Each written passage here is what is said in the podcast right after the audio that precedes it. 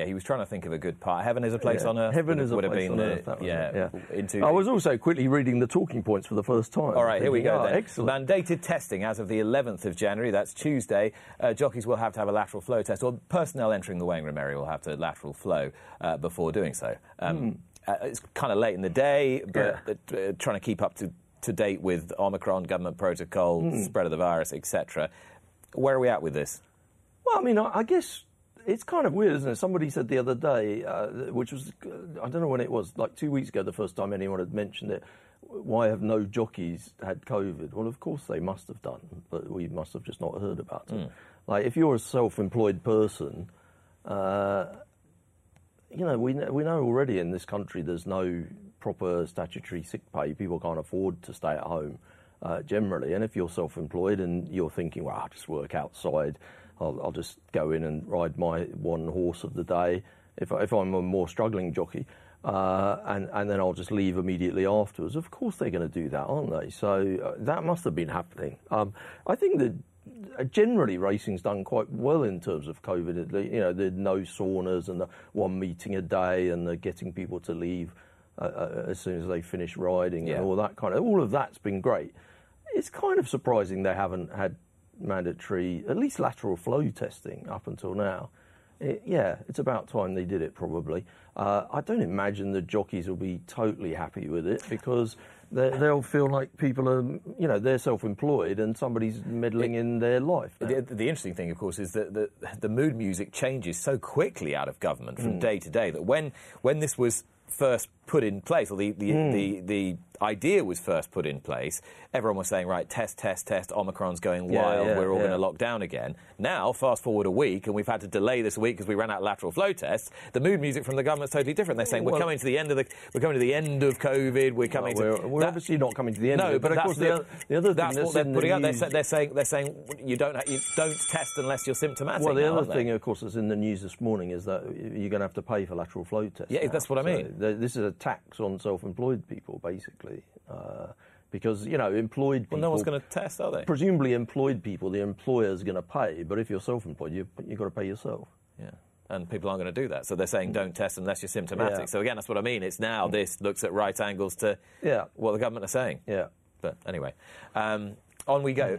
Dan Skelton, it was reported in last weekend's Sunday Times by David Walsh that Dan Skelton was going to be charged under the trainer's code of conduct for a breach of the trainer's code of conduct, and then that was fleshed out in the Racing Post and said it might be two charges. No charges have been forthcoming that we know of, i.e. it hasn't been released to us. And we were expecting a statement from the NTF Tuesday, I think. That didn't come either, so that's gone a bit quiet. Difficult for us to comment on the specifics of the case. But there are some wider points I know you wanted to raise. Well, there's a couple of things. I didn't really understand why this... It goes back to the same thing that we always have in racing, is that we don't have one body that oversees racing. You know, I said to somebody was saying to me, oh, you know, this seems to have taken forever. Why is it dragged on? Were they hoping that these owners would just leave the sport and go away and keep quiet about it? And now they've had to really bring the BHA kicking and screaming into realising they've got to do something about it. I think the BHA would say, well, it's not really our business. The buying and selling of horses is not something that we have jurisdiction over. There are issues there that are well covered in their 17-year-old code of conduct. So the BHA have a mechanism in place, and they originally said no case to answer. They re-looked at it. But they might argue that this should have been dealt with by a court system and not really by a regulator, I guess. I don't know. I did talk to somebody about it who had a bit of an insight into it, and they said to me that, you know, one of the things that Nick Russ's time at the BHA, one of the more frustrating things for him was that he wanted racing to totally control everything to do with the buying and selling of horses. Yeah, so the BHA would govern the bloodstock industry. And that he was frustrated by, you know, resistance from the auction houses, the agents, the Racehorse Owners Association and the TBA. The Thoroughbred Breeders Association. You know, perhaps if there had been that kind of control... this case wouldn't have, you know, it wouldn't have played out the way it has. Just a really quick thing, I know we've gone over the time, but I also, somebody said to me, why don't we have like a logbook, like you would with a car for horses, that, you know, we have the owner has to be written down, and when it changes ownership, it's very hard at the moment to know who owns horses. There are loads of horses where the owner that appears on the race card is not the real owner. That's a bit sketchy, isn't it? It's a bit dodgy. I wish you luck with that one. Robbie Dunn has now read, as have we all, or most of us, the full written reasons for his 18-month suspension, 3 months suspended, and he has until 7 days from those written reasons to appeal. No announcement of an appeal yet. Did you learn anything new from these written reasons? Well, it kind of reiterated a lot of stuff, didn't it? I mean, it kind of reiterated that his defence wasn't a great defence, that, you know, exactly the whole kind of rancid thing that got played out in a slightly dopey way by people that didn't read the whole sentence and just read one word. But, you know, this defence was that this was quite standard procedure, and people were always swearing and shouting at each other and threatening to, you know, ride people off the course and all this kind of stuff, and that's quite normal. And obviously, the counter side to that was to say that if that was the culture, then that would be rancid. It seems like the what are they called? The committee, the people that made the judgment, the panel. They very much had that view that this was a poor defence. I mean, they spoke that they didn't want to talk too much about the culture, that wasn't their job, it was just to judge this case, which I think is correct. But that also makes you think, is the culture really what's going to happen about the culture? You know, the case is gone now, it's finished, it was a few weeks ago, we've had the judgment, go to appeal.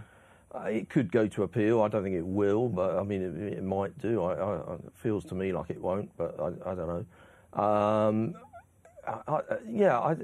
I'd be interested to see what conversations are taking place behind the scenes about changing the culture. Is the culture just going to change? Is it by a process of osmosis because of the case and people, you know, lots of jockeys waking up and thinking, yeah, actually, that wasn't really right the way we used to do things or whatever? I don't know. It probably draws a line under a sad case, but I don't really feel like the case has done the job in terms of changing everything in the weighing room. OK, well, we will wait to see whether Robbie Dunn and his team post an appeal this week. You want to talk about admission prices at racecourses, the midweek meetings in particular? I'm going to say something really quickly. 2 minutes, I'm going to say something really quickly at the start, because this was kind of... I was finding the whole thing sort of a bit of a quirky dichotomy. So I saw somebody at Musselburgh saying, oh, God, it's really sad, it's New Year's Day and we don't have the 7,000 people that we normally would have. And I saw somebody at Chepstow saying, oh, it's 27th and we don't have the 9,000. And, of course, that is sad. You know, we'd like to see everybody going racing. And, of course, it's great that Cheltenham had, whatever they had, 30,000. And all of that is, I understand all of that, but we are in a country where, you know, we're up to 150,000 deaths now, which puts us with India, Brazil, Russia and America, all also run by right-wing demagogues. So, you know, we have to remember that. To me, personally, I think it's, you know, racing can be a little bit insulated in its own bubble, and you have to kind of feel like maybe it's not a great thing that there were 30,000 people in at Cheltenham on you know, New Year's Day. And the idea that, well, you know, the Welsh government are bad and you could just drive down the road, and I don't, you know, that seems a bit sad when so many people have died. But I also don't really take the argument that it's all outside and that it was all fresh air and everything like that, because, you know, obviously the business plan on Welsh National Day is to get everyone to drink 8 pints of £10 a pint lager and standing next to each other. You've got 20 seconds to talk about what you actually wanted to talk about. What I wanted to talk about was I just was looking at admission prices of ARC tracks midweek. Lingfield £22, Kempton £13, Wolves £14.50. Yeah. No, I know. That's what I'm saying. The comparison, the ARC track is nearly twice as much as the others. If they're so desperate to get punters in, and it really saddens them that Chepstow is empty, why do they charge so much midweek to go to Lingfield? beautifully done. And on we go to the Racing League, which is very much an ARC concept now, particularly. It's run at their race courses. And from being a... what it described, and Jeremy Ray described to me earlier in the week, as having started as a positive disruptor, as he likes it, it's now sort of been folded in to the, not the establishment, but it's been folded into the sort of racing firmament, if you like, with coverage on ITV and very much ARC taking a front seat in driving the deal forward. Yeah, I mean, I'm personally, I can't say I watched every night of the Racing League with great intent. I couldn't name three of the teams, and I have no idea who won it. But having said that, if it brought new people into the sport, it's a great thing, and it was a load of extra money coming in. I understand the arguments that it didn't go to everybody. Yeah, they've had a win, haven't they? They must be very happy. ITV is a big thing for them. They're putting loads more money in again. They've learned some lessons from last time. I don't really see the negativity towards it. But it struck me that if you want to get a concept off the ground, you can't really do it, or you can't sustain it unless you become part of the fold, if you like. You've got to, do you see what I'm saying? Because it was an independent... Yes. It was an independently run entity that was using the sports stages on which to perform. Yeah. Actually, that's quite hard to do on your own. Yeah. You kind of need to be aligned to the racecourse group, or you also think... I mean, they must have lost quite a lot of money last year, and they're going to have to get it to a stage where it starts making money at some stage. It's probably not going to make money in season two. I don't think that the onus is on it to make money in and of itself now. Being part of a wider... Exactly. So it makes it easier for it to become sustainable. Off. Correct. Yeah. Correct. Irish insurance. This is to do with... this was one that got added very late. I was looking at this and thinking, what's this about? You don't know what I'm talking about, do you? Well, it's got to be something to do with the Freddie Talicki case. No. Would you like me to tell you? This is to do with... Oh, come on, help me out. Hunts and point-to-points being significantly threatened by the Irish insurance companies. Not wanting to insure them. Anyway, there is a putative deal in place now that will ensure that those point-to-points that were threatened more in the northern half of the country, more than the northern half of the southern part of Ireland, if you like, will hopefully take place. But there could be a 2 or 3 week hiatus. But what it showed was how unsteady, if you like, the bedrock... The ecosystem was. Obviously, the trading in point-to-point is very important to national hunt racing on both sides of the Irish Sea. Correct. Yeah. Exactly. And that was... likely to undermine and threaten that ecosystem. And it did occur to me that, should they be so heavily reliant on a sport that is basically A, amateur, and B, relies on such a heavy volunteer force. Well, if Irish point-to-pointing, I don't know, for some reason was just completely banned tomorrow. Yeah, well, What would happen? Well, a lot of people would go bankrupt very quickly. There would be an awful lot of stock that needed a home, and a lot of that stock would have to be sold at cost.